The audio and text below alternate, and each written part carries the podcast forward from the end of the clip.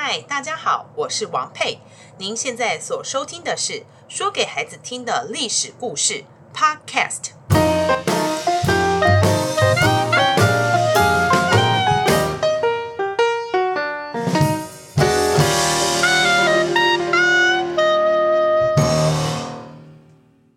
大家好，我是王佩。谢谢大家收听说给孩子听的历史故事，你们的留言我都有看到，谢谢你们的鼓励与指教，我都会放在心上哦。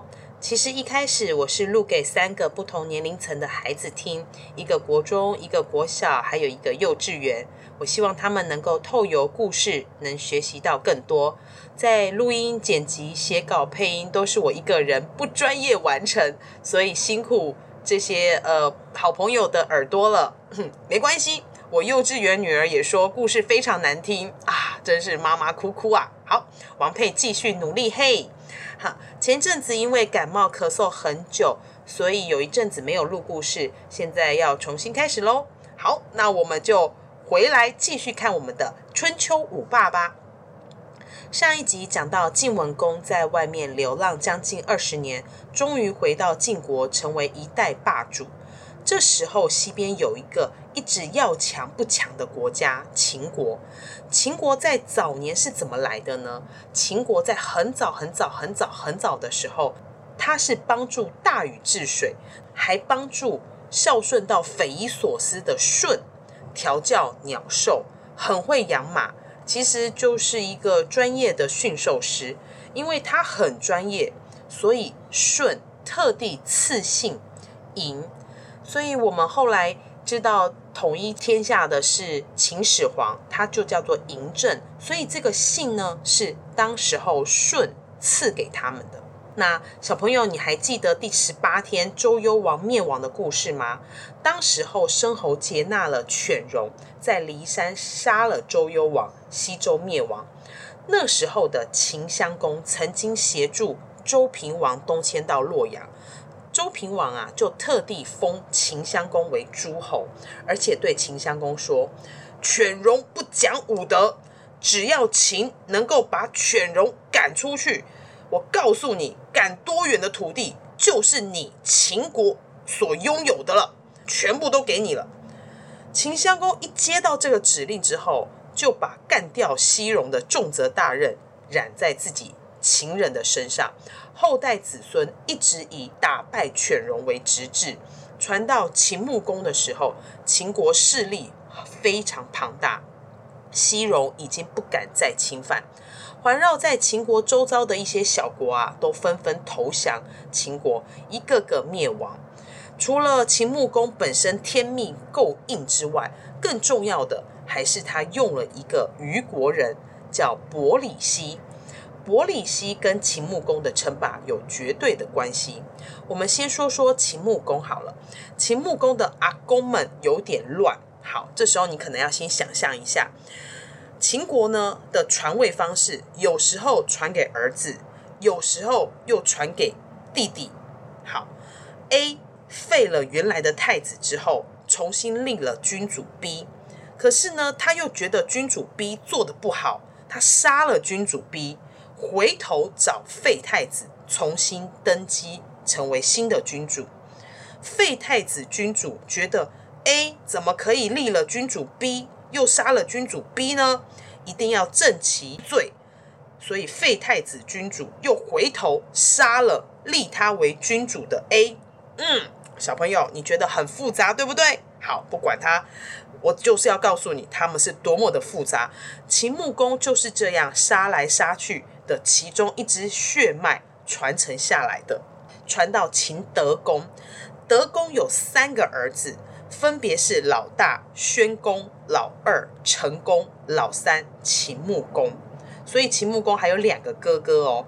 老大宣公有九个儿子，老二成公有七个儿子，最后才是秦穆公。所以小朋友，你有没有觉得秦穆公的天命超级硬啊？在这个时候，有时候传儿子，有时候又传兄弟的时代哦，又杀来杀去争夺王位之间，竟然可以传到老三秦穆公，打败所有人得到王位，其中的抢夺斗争是非常血腥残酷的。好，我们看完天命够硬的秦穆公，还要搭配他最强霸业推手伯里奚。这个伯里奚的伯呢，其实就是我们一百元、两百元的百这个字，我们可以念伯。好，那里就是里长的里哦，伯里奚。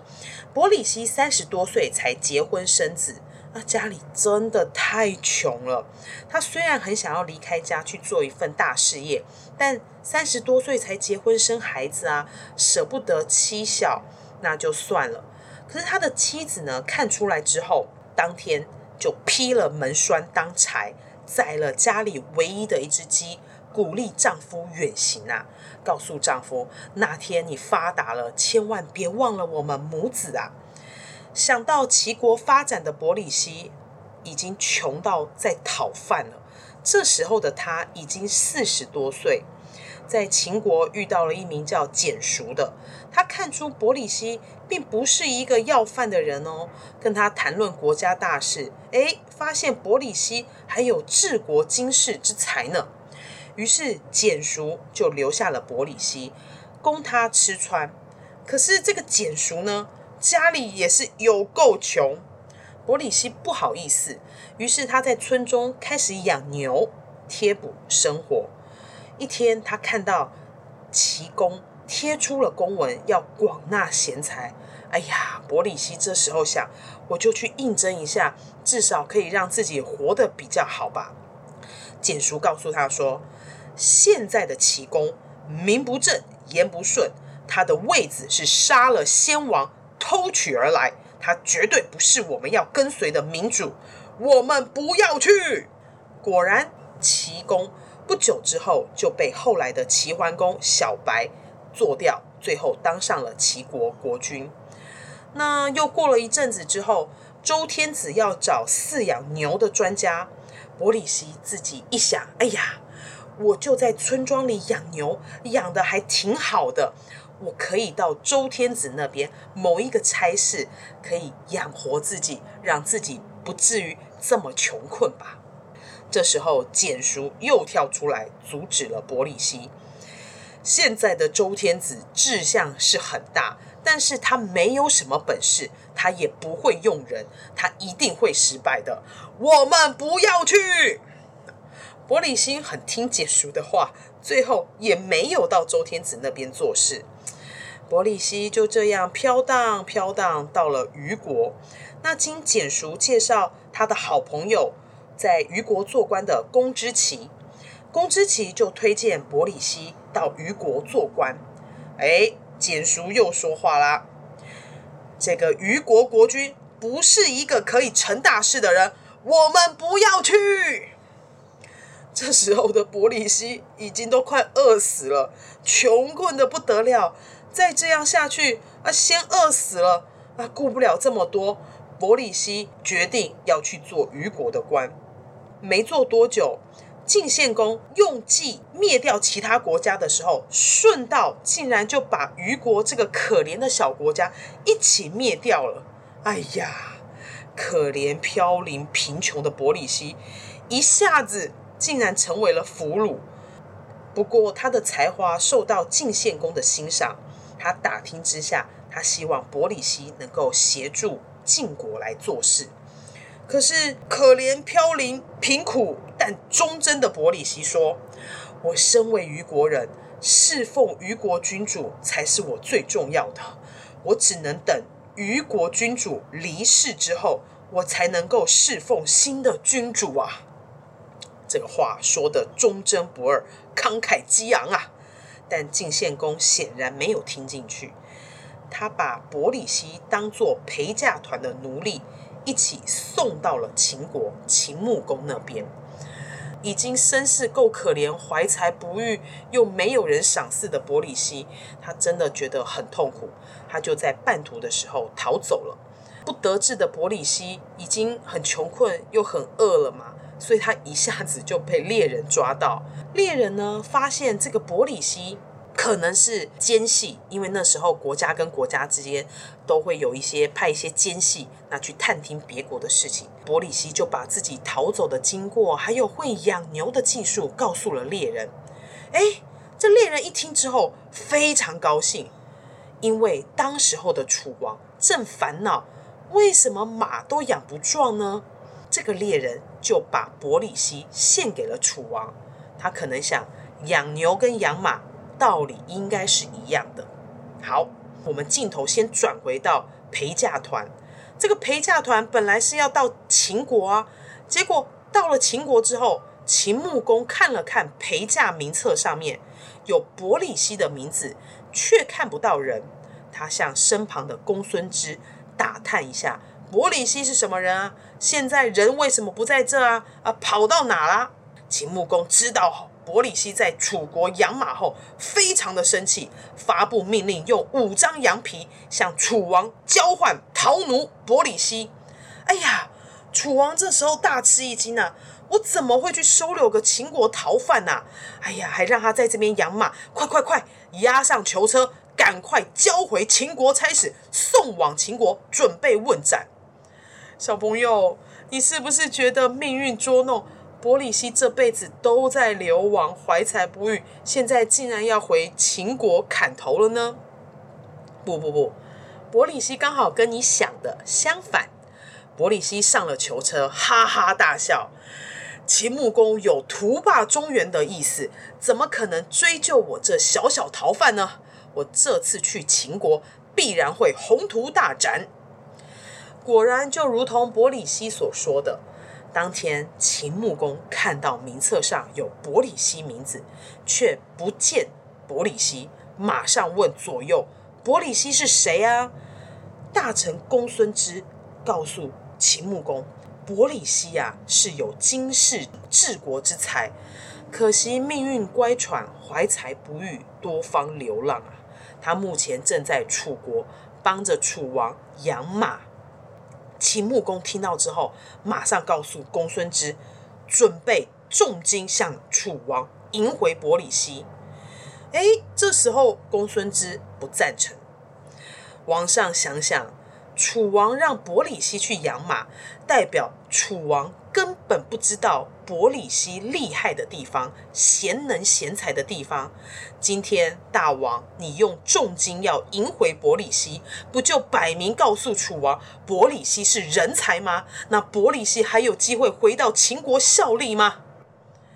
哦，原来当时候秦穆公的大发雷霆。就是秦穆公与大臣公孙支合力演的一出戏，才能让伯里西顺利的回到秦国啊。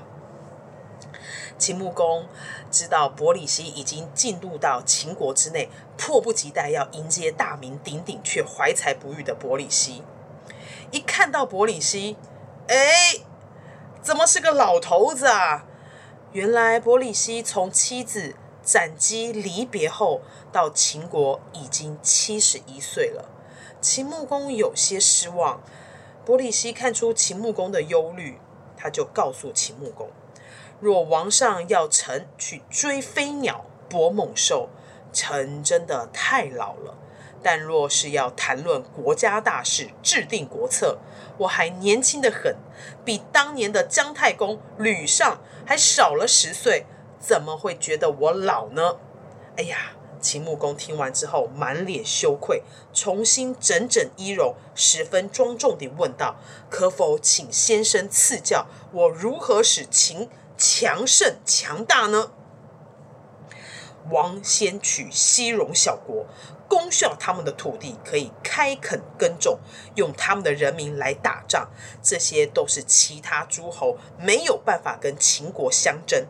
王上要用仁义道德去安抚，同时以武力攻下。有了西边山川险要，东临各个诸侯趁有空隙时往东发展，秦国霸业水到渠成呐、啊！秦穆公听完之后，内心超级激动，大喊：“今天我有伯里西，就如同当年齐桓公有管仲啊！”小朋友。伯里西短短的几句话，竟然是酝酿了四十多年来最珍贵的宝藏啊！